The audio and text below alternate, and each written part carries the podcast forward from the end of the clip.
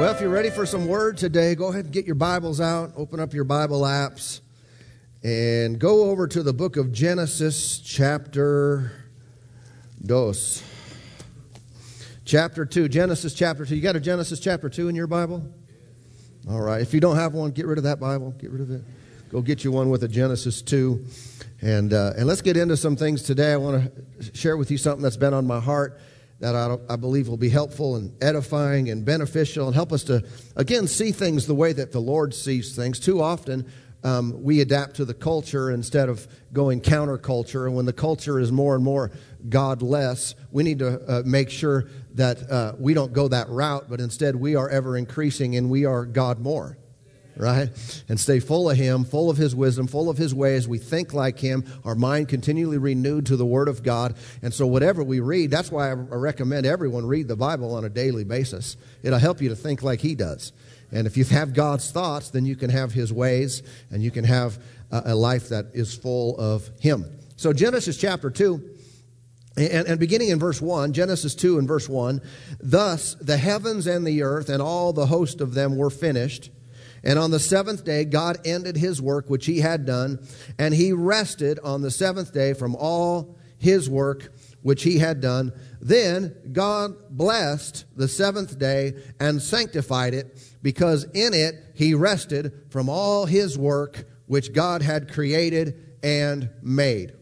Now, I find this very interesting. Obviously, this is. Uh, you know, finishing creation is prior to the fall of man, so there is no, no sin there present. But yet the Lord still said that He took that seventh day and He blessed it and He sanctified it.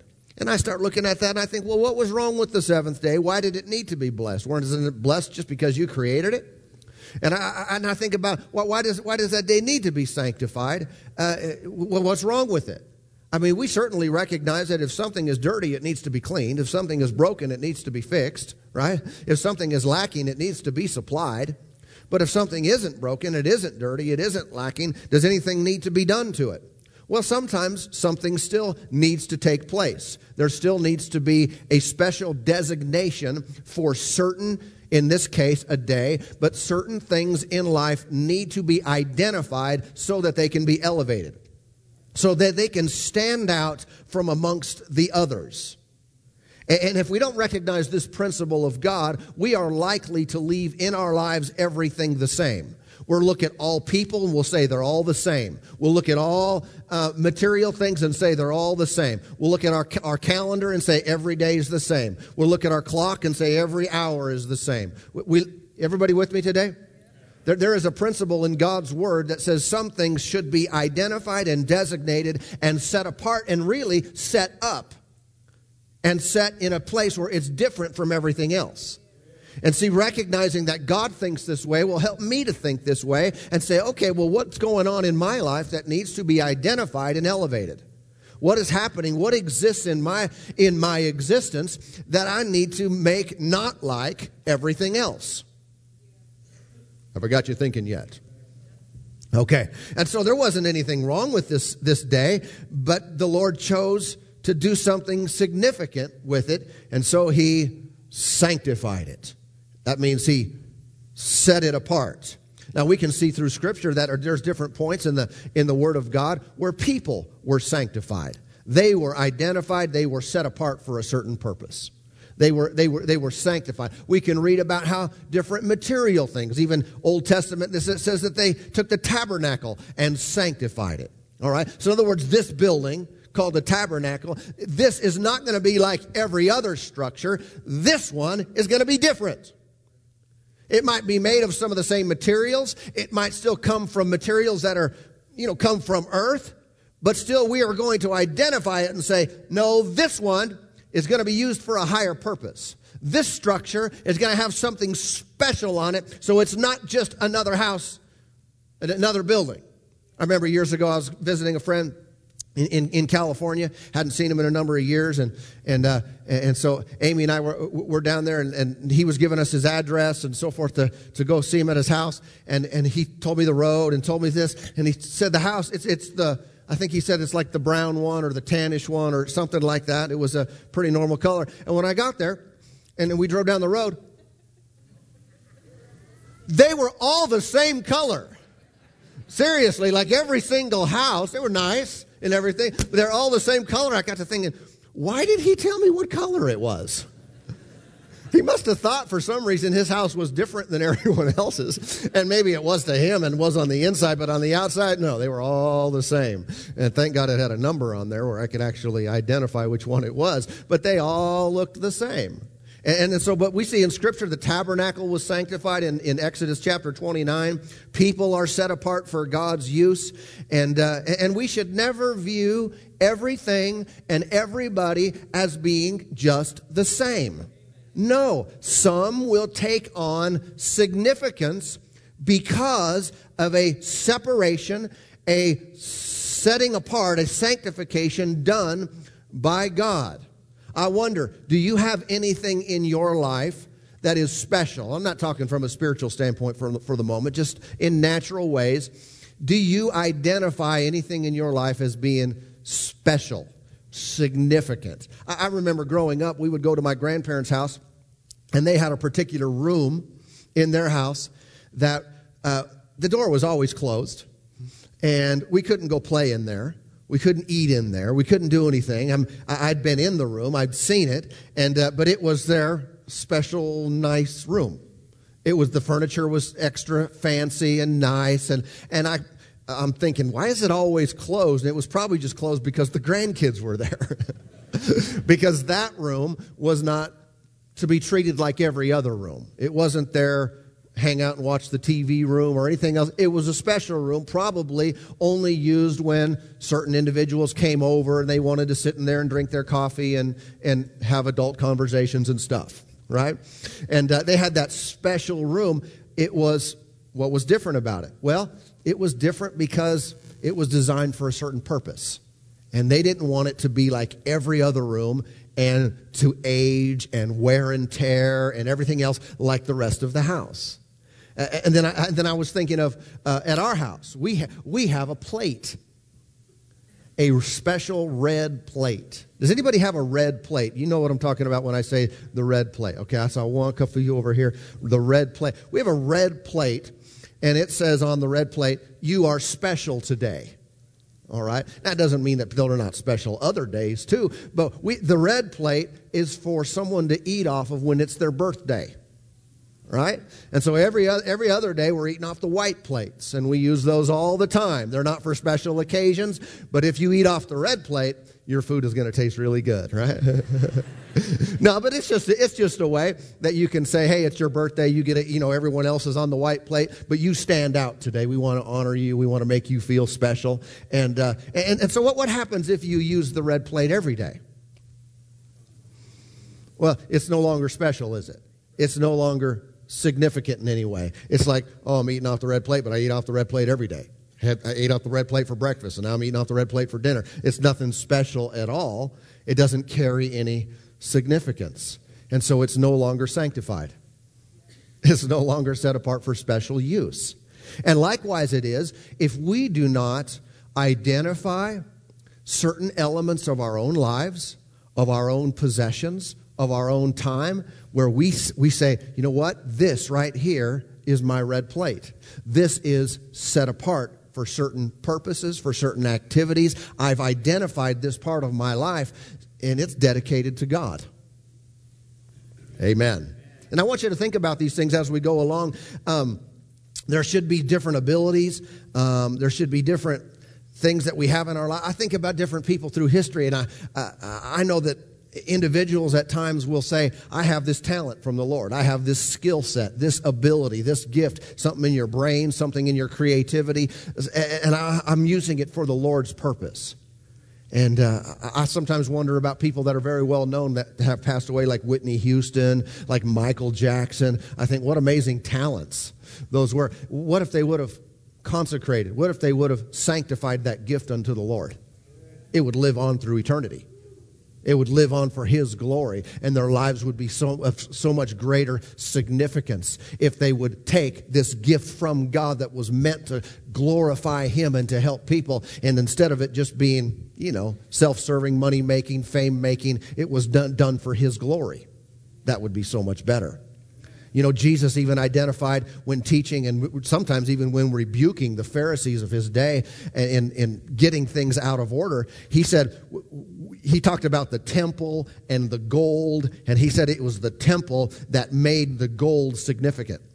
It is what sanctified the gold. It, it, it's kind of like when we think about our finances. I have a certain amount of money.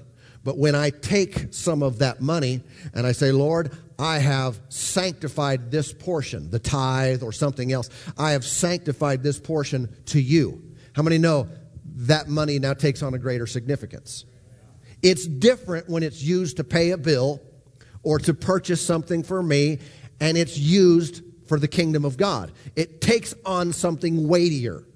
And that's important. Listen, uh, in all of our lives, we, should, we need to identify what do I have that it would be right for me to say, I am going to sanctify this to the Lord.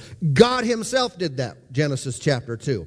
He started this system, He started this process of sanctifying certain things for a purpose. Amen. Go over with me to 1 Corinthians chapter 6. 1 Corinthians, the sixth chapter. And uh, let, let me show you this principle because uh, what we're talking about in our behavior and what we do, this is something that God Himself has done with us. We shouldn't see ourselves as the same as everybody else on the planet. Now, when I say we, uh, people are in all different stages here, all different positions spiritually. But if you're a, belie- a believer, if you've been born again, if you're saved, you are not the same as everybody else on the planet. Say, what am I? Better, upgraded, highly graced, favored of God, anointed. I mean, there's a bunch of things we could talk about, but this is a, a mentality we should have. 1 Corinthians chapter 6 and verse 9, talking to the church there at Corinth, he said, Do you not know that the unrighteous will not inherit the kingdom of God? Do not be deceived. Neither fornicators, nor idolaters, nor adulterers, nor homosexuals, nor sodomites, nor thieves, nor covetous, nor drunkards, nor, nor revilers, nor extortioners will inherit the kingdom of God. He said, And such were some of you. But you were washed. Look at the next phrase. But you were sanctified. Now, uh, many of us are quick to say, we're quick to identify with this. We were washed, or we were forgiven. We were cleansed. We were forgiven of all our sins. But notice that next phrase you were washed, you were sanctified. You were taken by God and set apart. You didn't stay in the mix. You didn't stay amongst those where you would just be, your life would be equal to everyone else. No, you were set apart for a higher purpose. You used to be like this, but now you are sanctified. When did that happen? That happened when I received Jesus as my Lord and Savior. He took me. He did, he did in me what I could not do in myself. He made of me something I could not make of myself. And he said, Now you are sanctified by me. Hallelujah. Glory to God. And that's the, that's the significance our life takes on today. We were set apart by Him. In other words, we became the red plate. And this is in God's system. We became what He wanted us to be, so our lives became something that they did not used to be. But we've been called, how many understand? Both away from something and we've been called to something. We used to be, but not anymore. But we're not just identified by what we're not, we're identified by what we now are. Uh, 1 Peter 2 9 reads, But you are a chosen generation, a royal priesthood, a holy nation, his own special people, that you may proclaim the praises of him who called you out of darkness into his marvelous light. How many know this is not something you work for and get? This is not something, if you try harder and if you show up to enough to church on enough snow days, you're going to have. No, by the very fact that you, you, you said yes to him, he said, Now I have made you this. You are my chosen. You are my very own special people, this royal priesthood, this holy nation. Why? Because he called us out of something and into something. I'm not just forgiven, I'm made new. I'm not just saved from, but I am saved to. Sanctified by him. Ephesians 2:10 reads, "For we are his workmanship, created in Christ Jesus for good works, which God prepared beforehand that we should walk in them." What were we created for? Not just so we would not do this, we were created to do something else. Like, you know, like the old saying people used to say, uh, uh, don't uh, drink or smoke or chew or run with girls that do. Listen, I don't want to be known as a believer for what I don't do. I want to be known for what I have become. I want to be known for what's been deposited in me and how the Lord has set my life apart. In other words, what do we do? Well, we love, we serve, we give. We are carriers of God's presence. We have the healing power flowing through our hands. This is the significance of what God has called us to. Not just, I'm not that, I am this. Yeah? Set apart by God for His holy purposes. Why? We were created for it, sanctified for God's holy use. Now, uh, have you ever noticed who some of the you ever, do you ever think about who's happy and who's unhappy?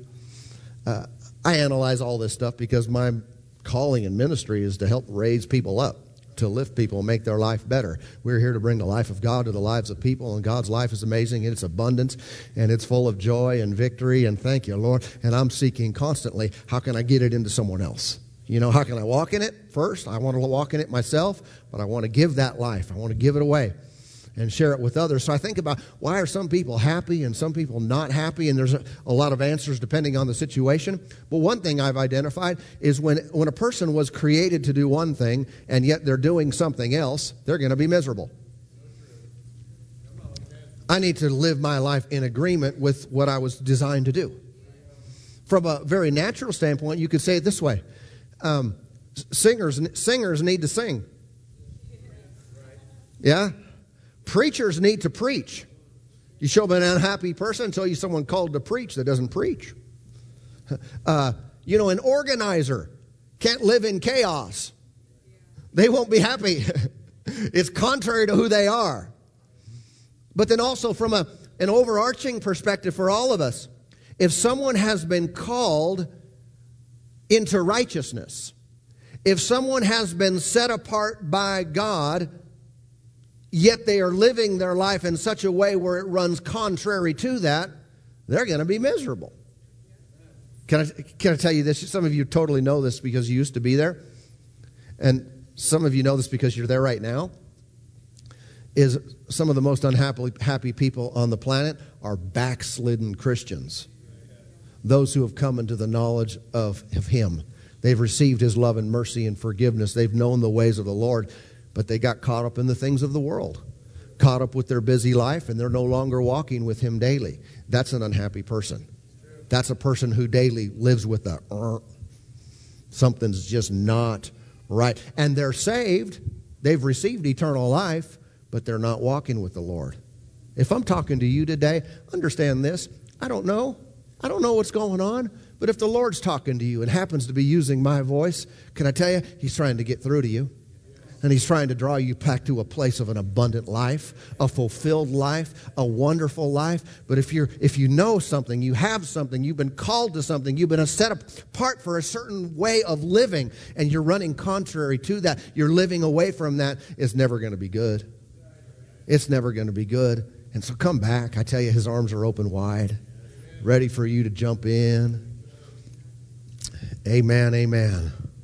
And so uh, if a person has become a new creation in Christ and they're living an, an unsanctified life, they live as if they're just like everybody else. Very unfulfilling, very disappointing. Uh, we need to stir things up. Don't think of yourself as just an average human. Well, we're only human. Well, not if you've been born again. Superhuman. Child of God called by him. What Scripture says, what manner of love has He bestowed upon us that we would be called children of God. Amen. And so we've elevated, haven't we? By His grace. I didn't earn it, didn't deserve it, but He gave it to me anyway. So don't see yourself as just an average person, just common. No, just like He identified that day and said, I'm going to sanctify that day. Bless it and sanctify it. That's what He did to us in Christ. Now I'm going to bless them and I'm going to sanctify them. I'm going to set them apart. I'm going to set them above. I'm going to do a work in their lives that will not leave them just the same average, plain old Joe, everybody else. No, no, no, no. Child of the Most High God. You've got it going on, you know.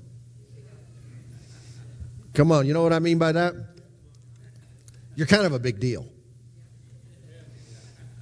Yeah? Come on, take a minute. Look at someone near you and tell them, you're kind of a big deal. Yeah. That's the truth, man. That's the truth. That's what the Lord has to say. You are in His book. You're a big deal. He's got a star by your name. You're in His favorites list. Huh? Every time you post, He gets a notification. Because you're, you're among the inner, the inner crew.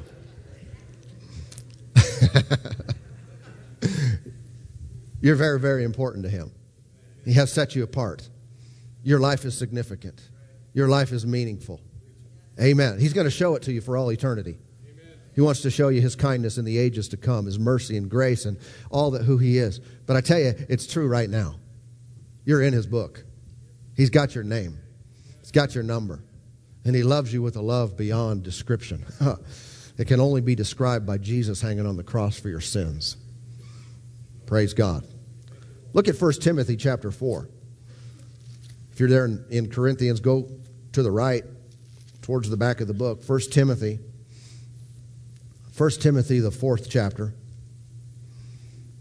And, and, and notice with me over here, um, Notice with me the fourth verse, 1 Timothy chapter 4 and verse 4. It reads, For every creature of God is good, and nothing is to be refused if it is received with thanksgiving. That's talking about for food.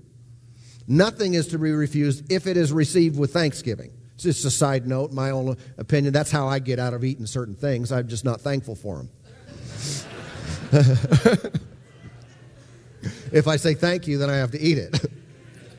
but if I don't, I'm good. No, I can refuse that.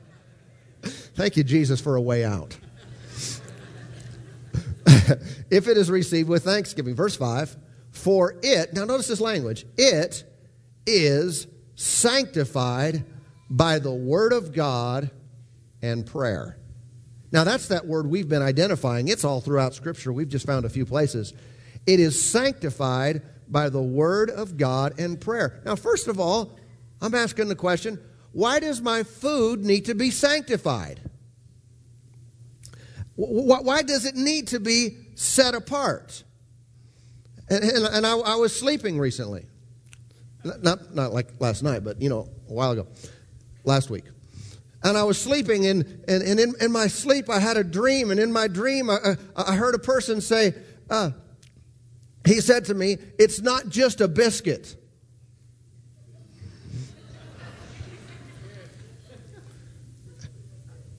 I thought, It's not. But I knew. I knew I knew what that meant. It's not just a biscuit because if I eat it, it becomes a part of my life. It becomes a part of God's kingdom. It becomes a part of God's plan for my life. And so, if I'm a sanctified person and God has then, you know, called me to be separate, a special place, my food then needs to be sanctified before I eat it. This is one of the main scriptures that we find that gives us reason to pray for our food before we eat it right? It's pretty common among Christians. We give thanks for our food. People call it the blessing and anything else. Jesus said, if you eat any deadly thing or drink any deadly thing, that would include food. If you drink any deadly thing, it will not hurt you.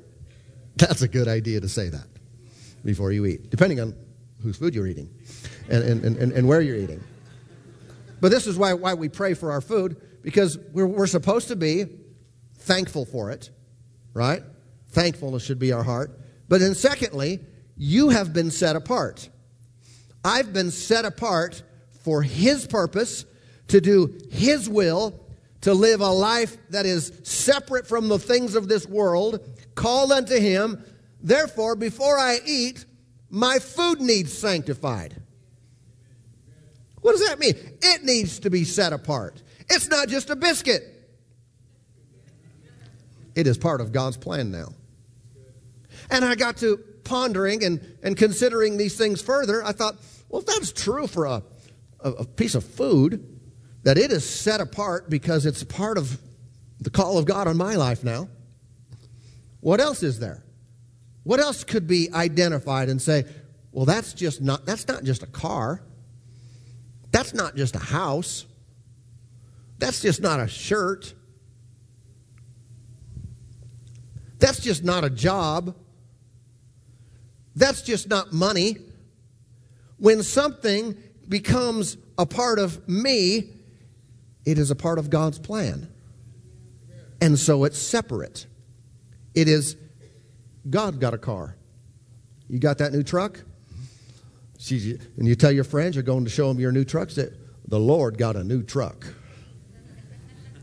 Well, everything that's His is mine, and everything that's mine is His because we're joint heirs, uh, joint heirs together with Christ. So all these things are owned by us. So everything I have, then it's like it takes on a greater significance. You know, this building, it wasn't built for a church, at least not that they knew of. This building was built years ago as a warehouse for distributing beer. But somewhere along the line, we found it. And we prayed. And we did construction. And we did all these things.